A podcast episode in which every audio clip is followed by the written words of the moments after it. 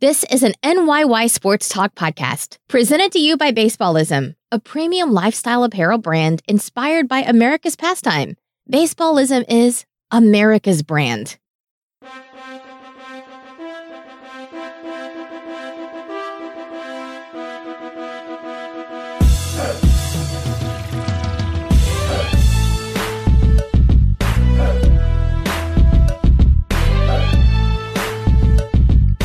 Right, welcome back. This is episode 12 of Hitting Hard. I am your host, Christian. You can follow me on Twitter, excuse me, at Christian underscore NYYST. As uh, always, Hitting Hard is presented to you by Baseballism. Check them out on baseballism.com. Use the code NYYST for 15% off your order. Uh, we were supposed to start five minutes ago, but you know, Twitter had to change the way you do live streaming on here. And since I'm not the most technologically advanced person, I had to figure out what changed. You know, like usually there was just a live button, but now you have to go into the camera and whatever. Like, why change something that was so easy? Just like boom, live. Then there you are. Now you got to figure out what the hell was going on. But anyway, um, been a few weeks since we did an episode of Hitting Hard. Uh, I knew that was probably going to happen once the baseball season started because I usually like to sit down and do these around this time, 7, 7.30, and the Yankees are generally on at that time. So, you know, who's going to want to listen to me when the Yanks are playing? Uh, but Yanks are playing at 8.10 tonight, uh, so we figured we'd jump on here and uh, do a little show, get some things out in the open. I got pre-cold. Now everybody today is saying, "What's pre-cold?" Well, it's in the name. It's what happens before you get a cold. So I got the little headache here. I got the stuffiness, the little drip drip. So I'm hoping that uh, I can knock it out without getting full blown sick because that would really suck. Uh, got tickets to the Yankee game Friday night, so I don't want to be miserable at the game. I only want to be miserable at the game if they're losing. I don't want to have to be sick, miserable, and then you know them lose too because you know it's been an up and down start for the Yankees. They're five and five as they enter tonight's game. Uh, the Red Sox lost again today. Chris Sale is 0 3 with a 9 ERA, which is pretty crazy to believe. Um, it would be nice if the Yanks were playing better baseball to really take advantage of this start that the Red Sox uh, are having. Not that the Yankees are playing terribly; they're five and five after ten games, which you know you're playing five hundred through your first ten games is not something to get crazy about. But you know, if they would be even seven and three, they would really put a gap in between them and Boston right now. Who I believe what are they three and nine right now? Maybe three and eight, something like that. So uh, I'm not sure Boston's exact record, but they're not playing good baseball right now. Their ace is is uh, he's not pitching well, and you know is that better than the Yankees ace who's not pitching at all? The Yankees got some bad news on Luis Severino yesterday. Um, that after a recent throwing program uh, or throwing session, you know, he told uh, the trainers that he wasn't, he still wasn't feeling right. So the Yankees sent him for another MRI. As of right now, we don't know what the results of the MRI are. Uh, it's not good anytime that you're supposed to be progressing to a certain point and you're not there and you're telling, uh, you know, the training staff that you know, oh, my shoulder's still bothering me. So it's not good. It's, you know, this was a big year for Luis Severino. He got his extension. He needed to prove that he could be a legitimate ace, and he's hurt. You know, not to say that he can't be a legitimate ace, but, you know, this team was relying on him to be the man. Not Becky Lynch, the man, but the man. They were relying on him to be the man, to step up and be that ace, the horse, the the backbone of this rotation and he's injured and he doesn't look like he's coming back anytime soon. So, you know, it's disappointing. You know, I had high hopes for Luis Severino coming into this season. Uh, he might still be able to meet some of those lofty expectations, but the longer this goes, the you know, the worse you feel about it. And, you know, another MRI, you know, now what? It was the inflammation hiding something. Is something worse there? There was a crazy part about Luis Severino's injury is that when he got a workup done, a physical done right before he signed his extension, it didn't show anything. And then like a week later, this happened. So it's very disconcerting. Hopefully, it's just that the inflammation has not cleared out as fast as the Yankees had hoped. Inflammation is a pain in the ass. I've had shoulder issues myself.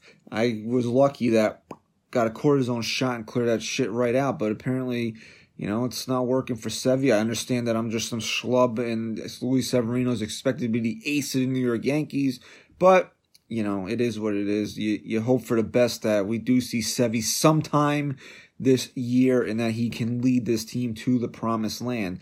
Now that leads into what happened last night in Houston. Uh, now who is stepping up? Who is the ace of the Yankees with Luis Severino on the disabled list? That is one Tank I call him Tank because he's been rolling through the competition. Masahiro Tanaka, who, um, you know, we've seen how good he can be. We've seen how he steps up when he needs to really step up. Uh, his postseason record speaks for itself. He had, uh, 2017 was really the only year that he did not pitch well but he was dominant in the postseason. If you look at his stats, I mean, you can't say the Yankees haven't gotten their money's worth out of uh, Masahiro Tanaka. Now, you know, he's got the partial tear in the elbow, so you're always worried about that. He, you know, last year with the double hamstring injury, with trying to tag up from sec, uh, third base, but you know, when he steps on the mound, you can't say that that was not a great signing for, excuse me, a great signing for the Yankees. They've gotten pretty much everything they could have hoped for out of him, except for that he has not anchored a World Series championship uh, staff yet, which hopefully will be this year. But last night, this is the big thing going around Yankee Twitter is that last night Yanks were up three to one. They got a three uh, a lead off Justin Verlander, um, and here we go, seventh inning. Uh, Boone goes to the bullpen now. All right, 78 pitches. On the surface, it looks like that uh, Tanaka should have went out for the seventh inning, but he had a stressful sixth, and you can see what Boone's line of thinking was. It was, hey, you know what? I got my guy through six innings here. I got a lead, and my bullpen is rested. I can go Britton, Ottavino, Chapman home. That's it. And that's going to be the formula most nights for the Yankees. Give me six, and I go to the bullpen. And they did that last night. So uh, you can't you can't really fault Aaron Boone for that, especially this early in the season. Uh, you know, it's only Tanaka's third start, and I've heard people say this on the radio today, and it makes a ton of sense with the uncertainty of what is going on with Luis Severino right now, you need to be extra cautious of Masahiro Tanaka. He gives you six. He has a struggle in the six to get through it. Even at 78 pitches, it might be time to go to the bullpen.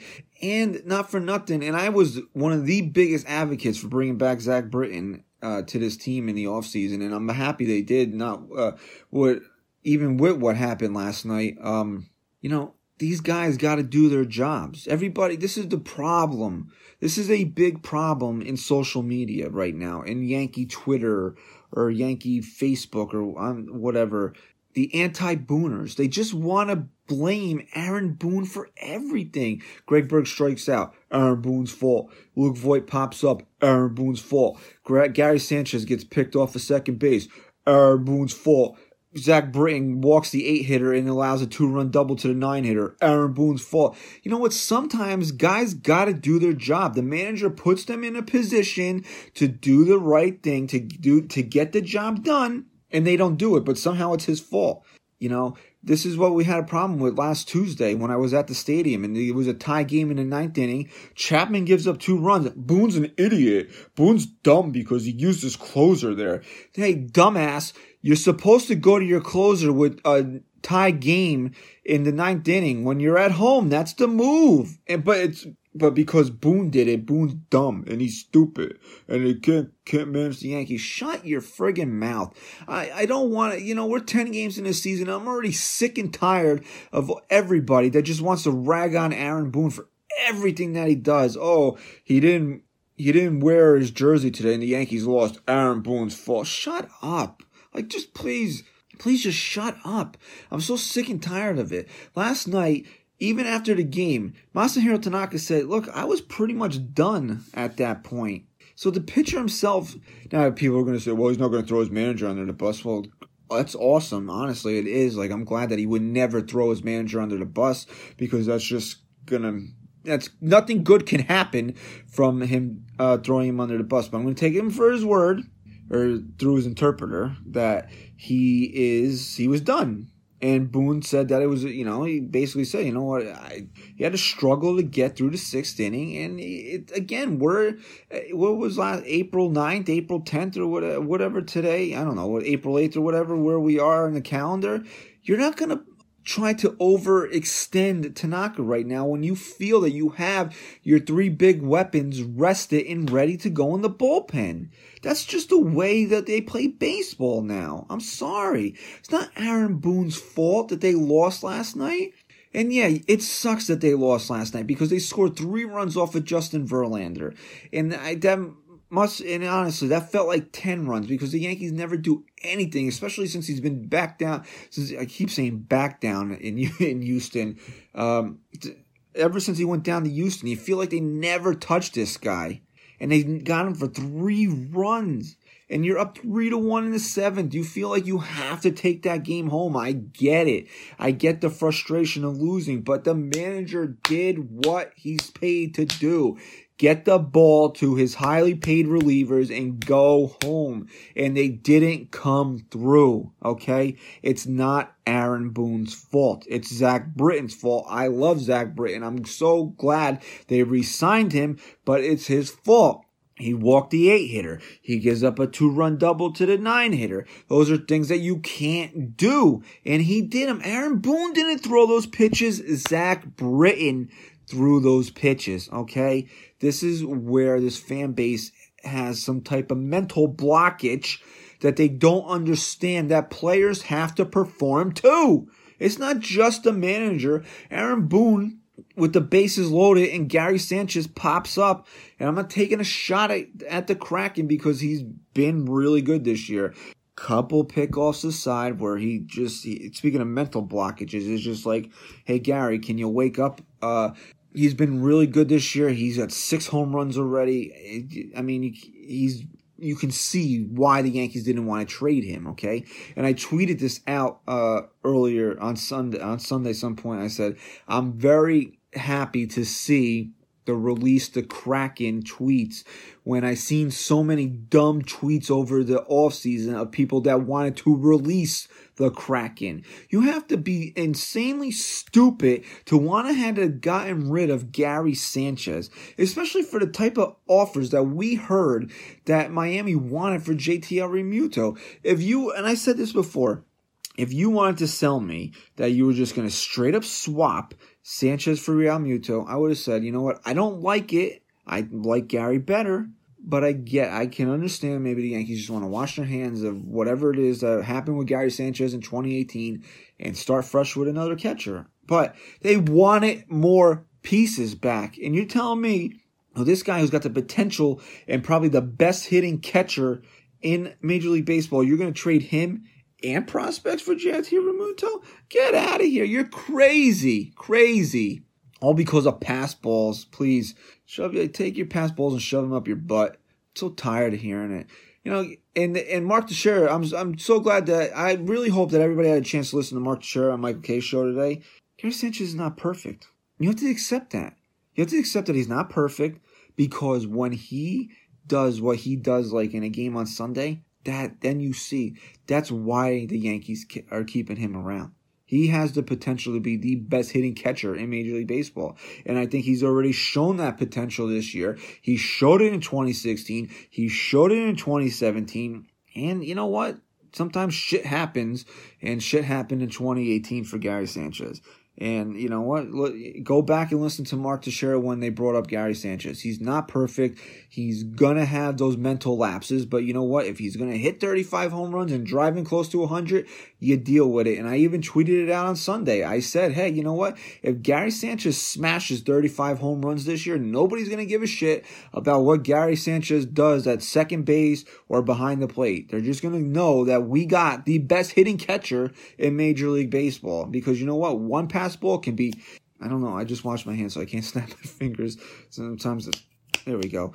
And once one pass ball can be easily erased by a three run home run. And that's what Gary Sanchez can do. He can wreck a game with his bat. Now go ahead and tell me that he can wreck a game with his glove too, which, you know what? Maybe he can. But I'm going to take the chance that he's going to keep what he needs to keep in front of him and go out there and hit a three run home run. Boom. Back to Aaron Boone here, right? Aaron Boone, it's not his fault, and I'll say this again, it's not his fault when his guys don't come through. He can only put them in the position to be successful, right? Right. So, Tanaka comes out after six. Now, I had somebody tell me this, uh, but Verlander pitched over 100 pitches in the same amount of innings. Great. Justin Verlander is a horse. No one's taking that away from him. He's one of the best pitchers in Major League Baseball. The guy's a friggin' horse, but he's also more used to going to that level. The Yankees never really let Tanaka get to that level. So he's around 80 after a stressful inning, and you have your bullpen locked and loaded. It's a you go, you do it. And they, you know what? It sucks that they lost last night. It really does. It sucks. You're up three to one in the seventh. You, you know, you're, you're like, all right, this is the type of game you expect to lose, even with Tanaka on the mound, because you don't expect to hit Verlander. But you're in the seventh with a lead, and you lost. It sucks. I get it, but it's not Boone's fault. You know, sometimes guys don't come through. They have to come through. The manager can press every but you the analytics can say that this is the way to go. This is the this is the, every button that you're supposed to press. One, two, three, four. And Aaron Boone can press every single one of these buttons. And every other manager in Major League Baseball would press every single one of those buttons. But if it doesn't work, then it's Aaron Boone's fault. No, it's not. It's the player's fault. The player has to come through. It has to. And you know, honestly, and this is why I kind of got off on a side kick about Gary Sanchez. I was, was thinking about this in my mind that game really turned last night, and I forget what inning it was because I got home late and I taped the game and I was I was kind of zipping through to catch up. Um, bases loaded. Uh, Luke Voit hit a single to score a run. I believe the Yankees were, that made the game two to one or one nothing. I don't remember. I'm sorry. Uh, it might have been one nothing. I don't remember. Like I said, I was zipping through the game. I don't exactly really remember play for play the first couple innings of the game. But that inning where they had the bases loaded and they only got the one run, uh, Voit got the single. And that's a case of a guy hitting a ball too hard because the second run couldn't have scored because the ball got to the outfield too quick. But the game really changed right there with that Gary Sanchez at bat. He pops up, and that really took the steam out of the inning. And they get another run there, maybe two, maybe three. We're talking about something different. That game really turned there, in my opinion. But still, you're up three to one in the seventh against uh, Verlander. I get it. You want to win the game. You have to win the game. It's a game that you want to put in your back pocket and go home with. But it didn't happen. You know what? It's not the manager's fault. So stop blaming him for everything. He's going to screw up enough time. And this is coming from a big Boone supporter. You know, Booner for Boone he's going to screw up enough times this season where you can rip him. And that's all I ask. When he when he screws up, rip him. When he does something that is truly wrong that he shouldn't have done and cost the team the game or a run or whatever, then you can rip them. Stop ripping guys, even players, managers. Stop ripping them when they don't do the wrong thing. Please, like it's it's tiring. It's old. You know, it's the worst being on social media after the Yankees lose because it's got to be somebody's fault. Like, seriously, get a life. Like you got 160, 152 games left, and hopefully 11 more wins in the postseason. Ah, god, like these games are, will stress you out enough just watching them, and then putting that at it shit that you guys, some of you guys do with the, oh my god, I don't understand it. I really don't. Like, anyway, enough about Aaron Boone. It's no. I'll just say this. It was. You know that old that old song. I caught a ganging on the counter. Wasn't me. Wasn't Aaron Boone. Okay. So we brought up the man Becky Lynch earlier uh, in the show. So uh, we'll wrap up the show here. Do a little WrestleMania talk. Uh, seven and a half hours, and Christian went to sleep uh, probably about three or four times. I don't even know. Um, it was really weird for me not being at WrestleMania and when WrestleMania was like 15 minutes from my house. But it was even weirder that I wasn't upset that I didn't go. Like I did, like being a lifelong wrestling fan and uh, not going to WrestleMania is kind of weird. But you gotta understand, like I did WrestleMania back in 2014 when it was The Rock and Cena Um, so I did it already. You know, it wasn't like I hadn't been to WrestleMania where like I had to go. I did it already. Like wrestling fan bucket list. Went to WrestleMania, boom, did it. So it's not like I had to go. Plus, keeping track of these of these ticket prices, they were ridiculous. It was it was absolutely insane what they were asking for three hundred and sixty dollars on the secondary market because you know, God forbid, if you're not like on Ticketmaster, the exact the exact split second they go on sale, then the scalpers buy them all up. Uh, $360 to sit behind the stage? I'm not, come on. I don't care if I was a millionaire. I don't know if I could justify that. Like, I'm gonna spend seven hundred dollars because I want to go with somebody. I don't want to sit there by myself. Seven hundred bucks is so sits so high up in the sky that uh, you can see over a giant a giant screen essentially. And that was another thing that kind of disappointed me about WrestleMania. You used to look forward to um, the different pay per view sets, and then I understand budget cutbacks. Company worth a billion dollars need budget cutbacks and then they just had the same generic set for all pay per views, right? But then they still did this special WrestleMania set, and then it was just a giant screen. I mean, come on, be a little bit more inventive than that. Jeez. Um, so yeah, uh, what was I saying? Oh yeah. So basically, and then you know another thing. So you got the ticket prices and the fact that the show was seven and a half hours. My God, I don't know if I would have lasted. I didn't last it on my couch. Uh, I fell asleep a couple of times. I missed the beginning of the Kofi Daniel Bryan match. I didn't I didn't see at any of uh, Balor and Lashley. I definitely missed the entrances to the main event, and I might have been out at another point in the show too. But look, I seen WrestleMania got a lot of high marks. People that review it, uh, you know, were generally pleased with it, gave it high marks. Uh, it was okay. I mean, like I said, it was so long. I fell asleep a couple of times, so maybe it was hard for me to get a read on it. But I liked it. I wasn't in love with it. Uh, the Rollins Lesnar match was okay. Uh, you know, it should have been a big deal that Rollins won the Universal title, and but it wasn't because of the way the match came off. It was just like Brock jumped him, and then Rollins came, punched him in the balls, and then hit three stomps, and then that was the end of it.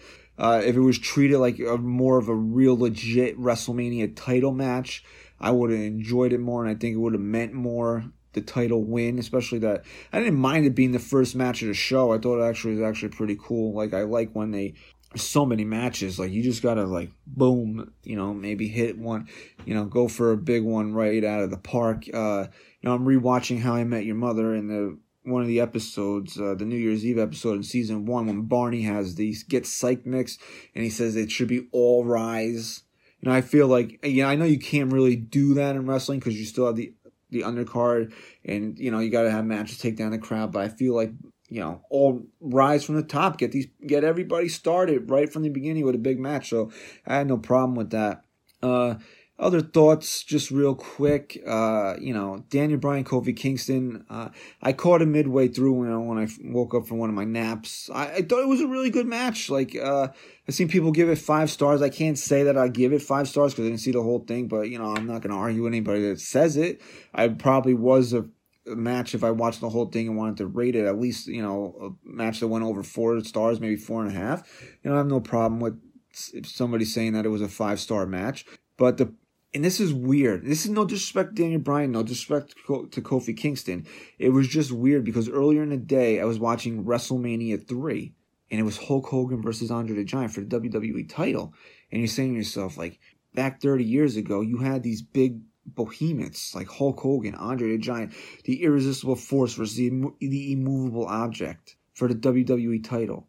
And now today, it's cool that guys that size are getting opportunities to be champion.